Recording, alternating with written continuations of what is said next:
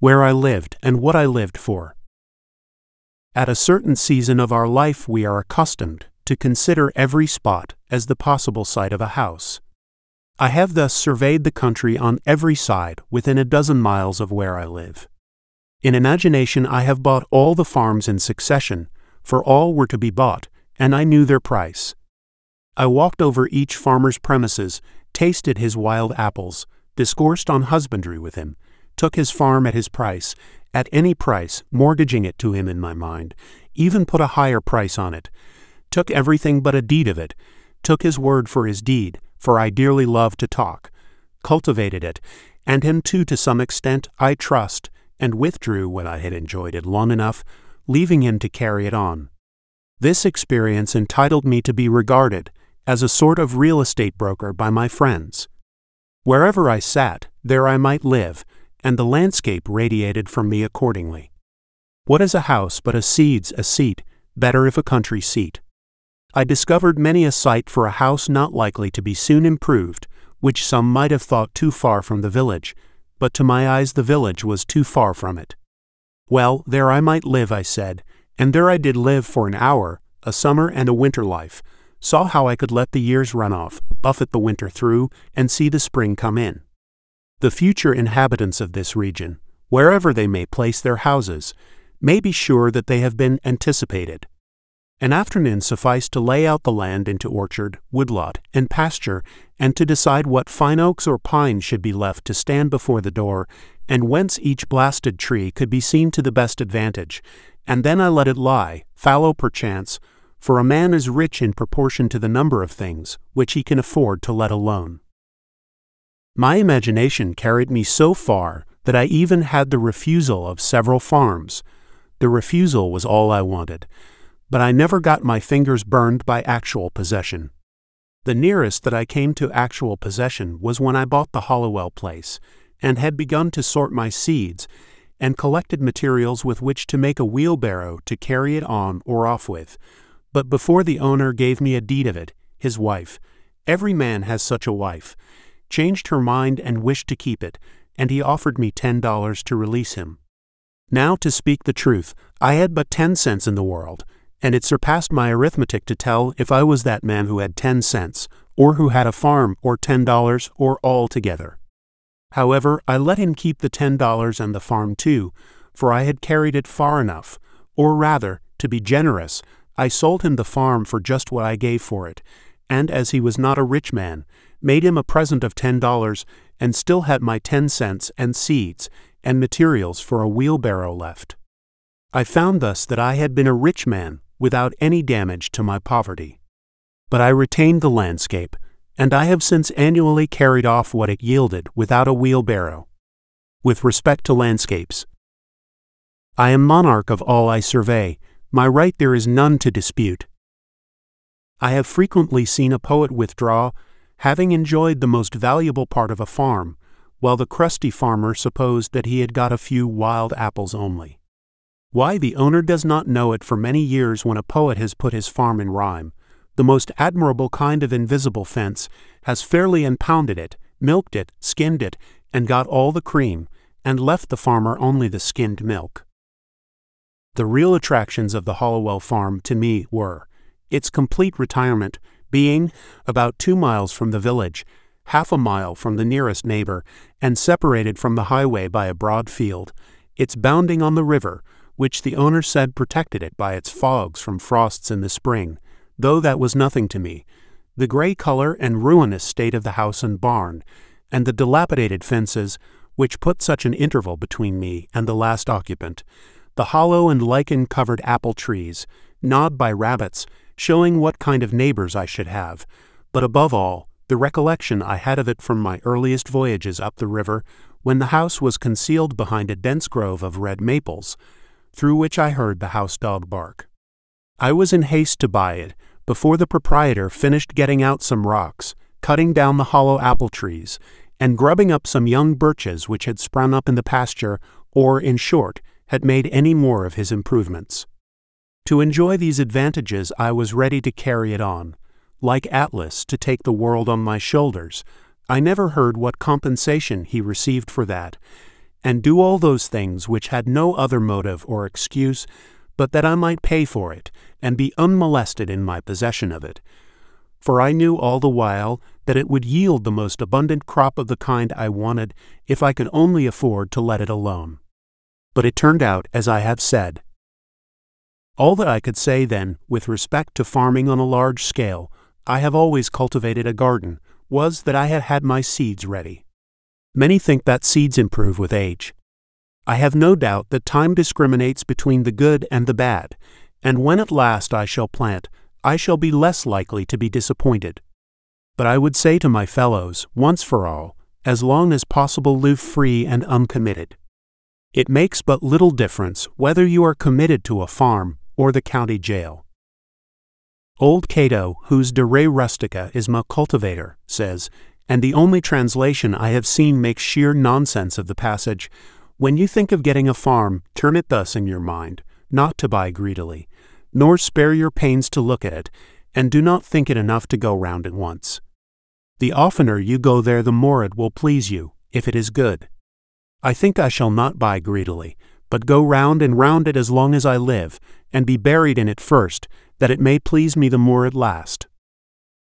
The present was my next experiment of this kind, which I purpose to describe more at length for convenience, putting the experience of two years into one. As I have said, I do not propose to write an ode to dejection, but to brag as lustily as Chanticleer in the morning, standing on his roost, if only to wake my neighbors up.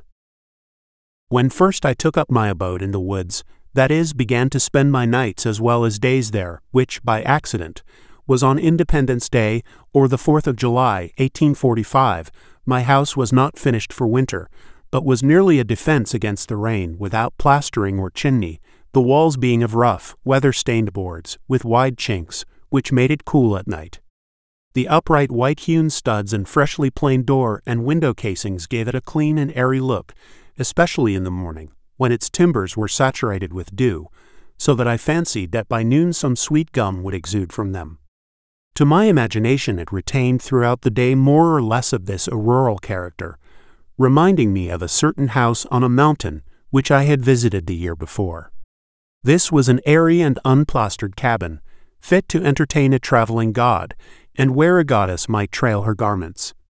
The winds which passed over my dwelling were such as sweep over the ridges of mountains, bearing the broken strains, or celestial parts only of terrestrial music. The morning wind forever blows. The poem of creation is uninterrupted, but few are the ears that hear it. Olympus is but the outside of the earth everywhere. The only house I had been the owner of before, if I except a boat, was a tent, which I used occasionally when making excursions in the summer, and this is still rolled up in my garret, but the boat, after passing from hand to hand, has gone down the stream of time. With this more substantial shelter about me, I had made some progress toward settling in the world. This frame, so slightly clad, was a sort of crystallization around me and reacted on the builder. It was suggestive somewhat as a picture in outlines. I did not need to go outdoors to take the air, for the atmosphere within had lost none of its freshness. It was not so much within doors as behind a door where I sat, even in the rainiest weather. The Harivansa says, an abode without birds is like a meat without seasoning. Such was not my abode, for I found myself suddenly neighbor to the birds, not by having imprisoned one, but having caged myself near them. I was not only nearer to some of those which commonly frequent the garden and the orchard, but to those wilder and more thrilling songsters of the forest which never, or rarely, serenade a villager, the wood thrush, the veery, the scarlet tanager, the field sparrow, the whippoorwill, and many others. I was seated by the shore of a small pond, about a mile and a half south of the village of Concord, and somewhat higher than it, in the midst of an extensive wood between that town and Lincoln, and about two miles south of that our only field known to fame, Concord Battle Ground. But I was so low in the woods that the opposite shore, half a mile off, like the rest, covered with wood, was my most distant horizon. For the first week, whenever I looked out on the pond, it impressed me like a tarn high, up on the side of a mountain, its bottom far above the surface of other lakes, and as the sun arose, I saw it throwing off its nightly clothing of mist, and here and there, by degrees, its soft ripples or its smooth reflecting surface was revealed, while the mists, like ghosts, were stealthily withdrawing in every direction into the woods, as at the breaking up of some nocturnal conventicle. The very dew seemed to hang upon the trees later, into the day than usual, as on the sides of mountains. This small lake was of most value as a neighbor in the intervals of a gentle rain storm in August, when, both air and water being perfectly still, but the sky overcast, mid afternoon had all the serenity of evening, and the wood thrush sang around, and was heard from shore to shore. A lake like this is never smoother than at such a time, and the clear portion of the air above it being shallow and darkened by clouds, the water, full of light and reflections, becomes a lower heaven itself so much the more important. From a hilltop nearby, where the wood had been recently cut off, there was a pleasing vista southward across the pond, through a wide indentation in the hills which formed the shore there, where their opposite sides, sloping toward each other, suggested a stream flowing out in that direction through a wooded valley, but stream there was none. That way I looked between and over the near green hills to some distant, and higher ones in the horizon, tinged with blue. Indeed, by standing on tiptoe, I could catch a glimpse of some of the peaks of the still bluer and more distant mountain ranges in the northwest, those true blue coins from heaven's own mint, and also of some portion of the village. But in other directions, even from this point, I could not see over or beyond the woods which surrounded me. It is well to have some water in your neighborhood, to give buoyancy to and float the earth. One value even of the smallest well is that when you look into it, you see that Earth is not continent, but insular. This is as important as that it keeps butter cool. When I looked across the pond from this peak toward the Sudbury Meadows, which in time of flood I distinguished elevated perhaps by a mirage in their seething valley like a coin in a basin, all the earth beyond the pond appeared like a thin crust insulated, and floated even by this small sheet of interverting water, and I was reminded that this on which I dwelt was but dry land. Though the view from my door was still more contracted, I did not feel crowded or confined in the least. There was pasture enough for my imagination. The low shrub oak plateau, to which the opposite shore arose, stretched away toward the prairies of the west and the steppes of Tartary, affording ample room for all the roving families of men. There are none happy in the world but beings who enjoy freely a vast horizon, said Damodara when his herds required new and larger pastures both place and time were changed, and I dwelt nearer to those parts of the universe and to those eras in history which had most attracted me. Where I lived was as far off as many a region viewed nightly by astronomers. We are wont to imagine rare and delectable places in some remote and more celestial corner of the system behind the constellation of Cassiopeia's chair, far from noise and disturbance. I discovered that my house actually had its site in such a withdrawn, but forever new and unprofaned part of the universe. If it were worth the while to settle in those parts near to the Pleiades or the Hyades, to Aldebaran or Altair, then I was really there, or at an equal remoteness from the life which I had left behind, dwindled and twinkling with as fine a ray to my nearest neighbor, and to be seen only in moonless nights by him. Such was that part of creation where I had squatted. There was a shepherd that did live, and held his thoughts as high as were the mounts whereon his flocks did hourly feed him by.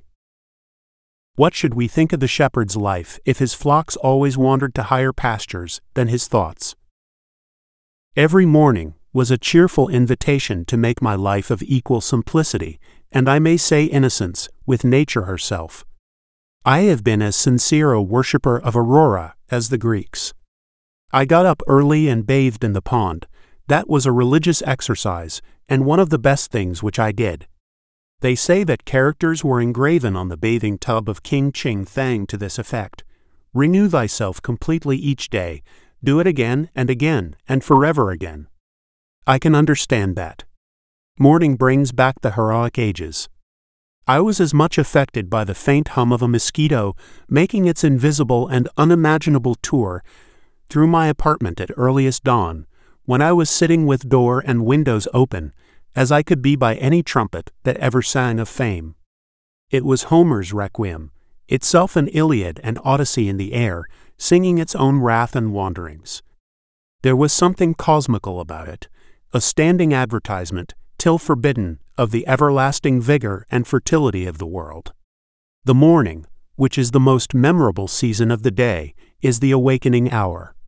Then there is least somnolence in us, and for an hour, at least, some part of us awakes which slumbers all the rest of the day and night. Little is to be expected of that day, if it can be called a day, to which we are not awakened by our genius, but by the mechanical nudgings of some servitor, are not awakened by our own newly acquired force and aspirations from within, accompanied by the undulations of celestial music, instead of factory bells, and a fragrance filling the air, to a higher life than we fell asleep from, and thus the darkness bear its fruit, and prove itself to be good, no less than the light. That man who does not believe that each day contains an earlier, more sacred, and auroral hour than he has yet profaned, has despaired of life, and is pursuing a descending and darkening way. After a partial cessation of his sensuous life, the soul of man, or its organs rather, are reinvigorated each day, and his genius tries again what noble life it can make. All memorable events, I should say, transpire in morning time and in a morning atmosphere. The Vedas say, all intelligences awake with the morning. Poetry and art, and the fairest and most memorable of the actions of men, date from such an hour. All poets and heroes, like Memnon, are the children of Aurora, and emit their music at sunrise. To him whose elastic and vigorous thought keeps pace with the sun, the day is a perpetual morning. It matters not what the clocks say or the attitudes and labors of men. Morning is when I am awake and there is a dawn in me. Moral reform is the effort to throw off sleep. Why is it that men give so poor an account of their day if they have not been slumbering? They are not such poor calculators. If they had not been overcome with drowsiness, they would have performed something. The millions are awake enough for physical labor, but only one in a million is awake enough for effective intellectual exertion, only one in a hundred millions to a poetic or divine life. To be awake is to be alive. I have never yet met a man who was quite awake. How could I have looked him in the face? We must learn to reawaken and keep ourselves awake, not by mechanical aids, but by an infinite expectation of the dawn, which does not forsake us in our soundest sleep. I know of no more encouraging fact than the unquestionable ability of man to elevate his life by a conscious endeavor. It is something to be able to paint a particular picture, or to carve a statue, and so to make a few objects beautiful. But it is far more glorious to carve and paint the very atmosphere and medium through which we look, which morally we can do. To affect the quality of the day, that is the highest of arts. Every man is tasked to make his life, even in its details, worthy of the contemplation of his most elevated and critical hour. If we refused, or rather used up, such paltry information as we get, the oracles would distinctly inform us how this might be done. I went to the woods because I wished to live deliberately, to front only the essential facts of life, and see if I could not learn what it had to teach and not, when I came to die, discover that I had not lived. I did not wish to live what was not life, living is so dear, nor did I wish to practice resignation, unless it was quite necessary. I wanted to live deep and suck out all the marrow of life, to live so sturdily and Spartan like as to put to rout all that was not life, to cut a broad swath and shave close, to drive life into a corner, and reduce it to its lowest terms, and, if it proved to be mean, why then to get the whole and genuine meanness of it, and publish its meanness to the world? Or if it were sublime, to know it by experience, and be able to give a true account of it in my next excursion. For most men, it appears to me, are in a strange uncertainty about it, whether it is of the devil or of God, and have somewhat hastily concluded that it is the chief end of man here to glorify God and enjoy Him forever. Still, we live meanly like ants though the fable tells us that we were long ago changed into men. Like pygmies, we fight with cranes. It is error upon error, and clout upon clout, and our best virtue has for its occasion a superfluous and evitable wretchedness. Our life is frittered away by detail. An honest man has hardly need to count more than his ten fingers, or in extreme cases he may add his ten toes and lump the rest. Simplicity, simplicity, simplicity. I say, let your affairs be as two or three, and not a hundred or a thousand. Instead of a million, count half a dozen, and keep your accounts in your thumbnail. In the midst of this chopping sea of civilized life, such are the clouds and storms and quicksands and thousand and one items to be allowed for, that a man has to live, if he would not founder and go to the bottom, and not make his port at all, by dead reckoning, and he must be a great calculator indeed who succeeds. Simplify, simplify. Instead of three meals a day, if it be necessary, eat but one. Instead of a hundred dishes, five, and reduce other things in proportion. Our life is like a German confederacy, made up of petty states, with its boundary forever fluctuating, so that even a German cannot tell you how it is bounded at any moment. The nation itself, with all its so called internal improvements, which, by the way, are all external and superficial, is just such an unwieldy and overgrown establishment, cluttered with furniture and tripped up by its own traps, ruined by luxury and heedless expense, by want of calculation and a worthy aim, as the million households in the land, and the only cure for it, as for them, is in a rigid economy, a stern and more than Spartan simplicity of life and elevation of purpose. It lives too fast. Men think that it is essential that the nation have commerce, and export ice, and talk through a telegraph, and ride thirty miles an hour, without a doubt, whether they do or not. But whether we should live like baboons or like men is a little uncertain. If we do not get out sleepers and forge rails, and devote days and nights to the work, but go to tinkering upon our lives to improve them, who will build railroads? And if railroads are not built, how shall we get to heaven in season?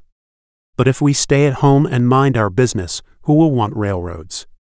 We do not ride on the railroad, it rides upon us. Did you ever think what those sleepers are that underlie the railroad? Each one is a man, an Irishman, or a Yankee man. The rails are laid on them, and they are covered with sand, and the cars run smoothly over them. They are sound sleepers, I assure you. And every few years a new lot is laid down and run over, so that, if some have the pleasure of riding on a rail, others have the misfortune to be ridden upon. And when they run over a man that is walking in his sleep, a supernumerary sleeper in the wrong position, and wake him up, they suddenly stop the cars, and make a hue and cry about it, as if this were an exception. I am glad to know that it takes a gang of men for every five miles to keep the sleepers down and level in their beds as it is, for this is a sign that they may sometime get up again. Why should we live with such hurry and waste of life? We are determined to be starved before we are hungry. Men say that a stitch in time saves nine, and so they take a thousand stitches today to save nine tomorrow. As for work, we haven't any of any consequence. We have the St. Vitus dance, and cannot possibly keep our heads still.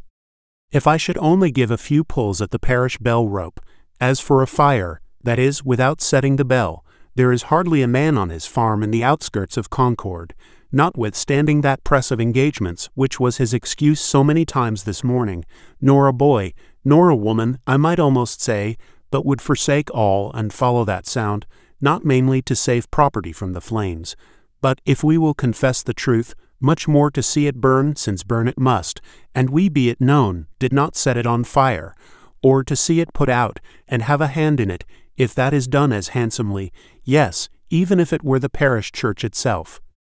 Hardly a man takes a half hour's nap after dinner, but when he wakes he holds up his head and asks, What's the news? as if the rest of mankind had stood his sentinels. Some give directions to be waked every half hour, doubtless for no other purpose, and then, to pay for it, they tell what they have dreamed. After a night's sleep, the news is as indispensable as the breakfast. Pray tell me anything new that has happened to a man anywhere on this globe and he reads it over his coffee and rolls, that a man has had his eyes gouged out this morning on the Wachito River, never dreaming the while that he lives in the dark, unfathomed mammoth cave of this world, and has but the rudiment of an eye himself. For my part, I could easily do without the post office. I think that there are very few important communications made through it. To speak critically, I never received more than one or two letters in my life. I wrote this some years ago, that were worth the postage. The penny post is, commonly, an institution through which you seriously offer a man that penny for his thoughts, which is so often safely offered in jest. And I am sure that I never read any memorable news in a newspaper. If we read of one man robbed, or murdered, or killed by accident, or one house burned, or one vessel wrecked, or one steamboat blown up, or one cow run over on the Western Railroad, or one mad dog killed, or one lot of grasshoppers in the winter, we never need read of another. One is enough. If you are acquainted with the principle, what do you care for a myriad instances and applications? To a philosopher, all news, as it is called, is gossip, and they who edit and read it are old women over their tea. Yet not a few are greedy after this gossip. There was such a rush, as I hear, the other day at one of the offices to learn the foreign news by the last arrival, that several large squares of plate glass belonging to the establishment were broken by the pressure. News which I seriously think a ready wit might write a twelve month, or twelve years, beforehand with sufficient accuracy. As for Spain, for instance, if you know how to throw in Don Carlos and the Infanta, and Don Pedro and Seville and Granada, from time to time in the right proportions, they may have changed the names a little since I saw the papers, and serve up a bullfight when other entertainments fail. It will be true to the letter, and give us as good an idea of the exact state or ruin of things in Spain as the most succinct and lucid reports under this head in the newspapers. And as for England, Almost the last significant scrap of news from that quarter was the Revolution of 1649, and if you have learned the history of her crops for an average year, you never need attend to that thing again, unless your speculations are of a merely pecuniary character. If one may judge who rarely looks into the newspapers, nothing new does ever happen in foreign parts, a French Revolution not excepted. What news? how much more important to know what that is which was never old. Hyo Yu, great dignitary of the state of Wei, sent a man to Kung Tseu to know his news. Kung Tseu caused the messenger to be seated near him and questioned him in these terms What is your master doing? The messenger answered with respect My master desires to diminish the number of his faults, but he cannot come to the end of them. The messenger being gone, the philosopher remarked, what a worthy messenger! What a worthy messenger! The preacher, instead of vexing the ears of drowsy farmers on their day of rest at the end of the week, for Sunday is the fit conclusion of an ill spent week, and not the fresh and brave beginning of a new one, with this one other draggle tale of a sermon, should shout with thundering voice, Pause. Avast! Why so seeming fast but deadly slow? Shams and delusions are esteemed for soundest truths, while reality is fabulous. If men would steadily observe realities only, and not allow themselves to be deluded, life, to compare it with such things as we know, would be like a fairy tale and the Arabian Nights entertainments. If we respected only what is inevitable and has a right to be, music and poetry would resound along the streets. When we are unhurried and wise, we perceive that only great and worthy things have any permanent and absolute existence, that petty fears and petty pleasures are but the shadow of the reality. This is always exhilarating and sublime. By closing the eyes in slumbering and consenting to be deceived by shows, men establish and confirm their daily life of routine and habit everywhere, which still is built on purely illusory foundations. Children who play life discern its true law and relations more clearly than men, who fail to live it worthily, but who think that they are wiser by experience, that is, by failure. I have read in a Hindu book that there was a king's son who, being expelled in infancy from his native city, was brought up by a forester, and, growing up to maturity in that state, imagined himself to belong to the barbarous race with which he lived. One of his father's ministers having discovered him, revealed to him what he was, and the misconception of his character was removed, and he knew himself to be a prince. So Sol, continues the Hindu philosopher, from the circumstances in which it is placed mistakes its own character, until the truth is revealed to it by some holy teacher, and then it knows itself to be Brahm. I perceive that we inhabitants of New England live this mean life, that we do because our vision does not penetrate the surface of things. We think that that is which appears to be. If a man should walk through this town and see only the reality, where, think you, would the mill dam go to? If he should give us an account of the realities he beheld there, we should not recognize the place in his description. Look at a meeting house, or a courthouse, or a jail, or a shop, or a dwelling house, and say what that thing really is before a true gaze, and they would all go to pieces in your account of them. Men esteem truth remote in the outskirts of the system behind the farthest star, before Adam and after the last man. In eternity there is indeed something true and sublime, but all these times and places and occasions are now and here. God Himself culminates in the present moment, and will never be more divine in the lapse of all the ages. And we are enabled to apprehend at all what is sublime and noble only by the perpetual instilling and drenching of the reality that surrounds us. The universe constantly and obediently answers to our conceptions. Whether we travel fast or slow, the track is laid for us. Let us spend our lives in conceiving then. The poet or the artist never yet had so fair and noble a design, but some of his posterity at least could accomplish it. Let us spend one day as deliberately as nature, and not be thrown off the track by every nutshell and mosquito's wing that falls on the rails. Let us rise early and fast, or break fast, gently and without perturbation. Let company come and let company go, let the bells ring and the children cry, determined to make a day of it. Why should we knock under and go with the stream? Let us not be upset and overwhelmed in that terrible rapid and whirlpool called a dinner, situated in the meridian shallows. Weather this danger and you are safe, for the rest of the way is downhill. With unrelaxed nerves, with morning vigor, sail by it, looking another way, tied to the mast like Ulysses. If the engine whistles, let it whistle till it is hoarse for its pains. If the bell rings, why should we run? We will consider what kind of music they are like.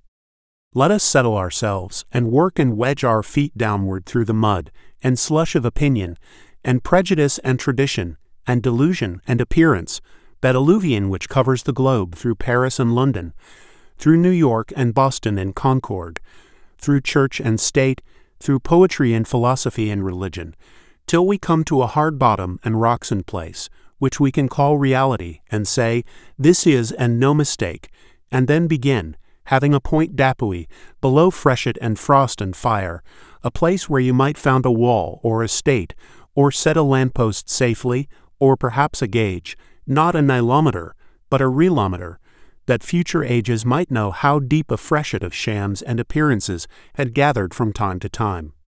If you stand right fronting and face to face to a fact, you will see the sun glimmer on both its surfaces, as if it were a scimitar, and feel its sweet edge dividing you through the heart and marrow, and so you will happily conclude your mortal career. Be it life or death, we crave only reality. If we are really dying, let us hear the rattle in our throats and feel cold in the extremities. If we are alive, let us go about our business. Time is but the stream I go a fishing in. I drink it, but while I drink, I see the sandy bottom and detect how shallow it is. Its thin current slides away, but eternity remains. I would drink deeper, fish in the sky, whose bottom is pebbly with stars. I cannot count one. I know not the first letter of the alphabet. I have always been regretting that I was not as wise as the day I was born. The intellect is a cleaver, it discerns and rifts its way into the secret of things. I do not wish to be any more busy with my hands than is necessary. My head is hands and feet. I feel all my best faculties concentrated in it. My instinct tells me that my head is an organ for burrowing, as some creatures use their snout and forepaws, and with it I would mine and burrow my way through these hills. I think that the richest vein is somewhere hereabouts, so by the divining rod and thin rising vapors I judge, and here I will begin to mine.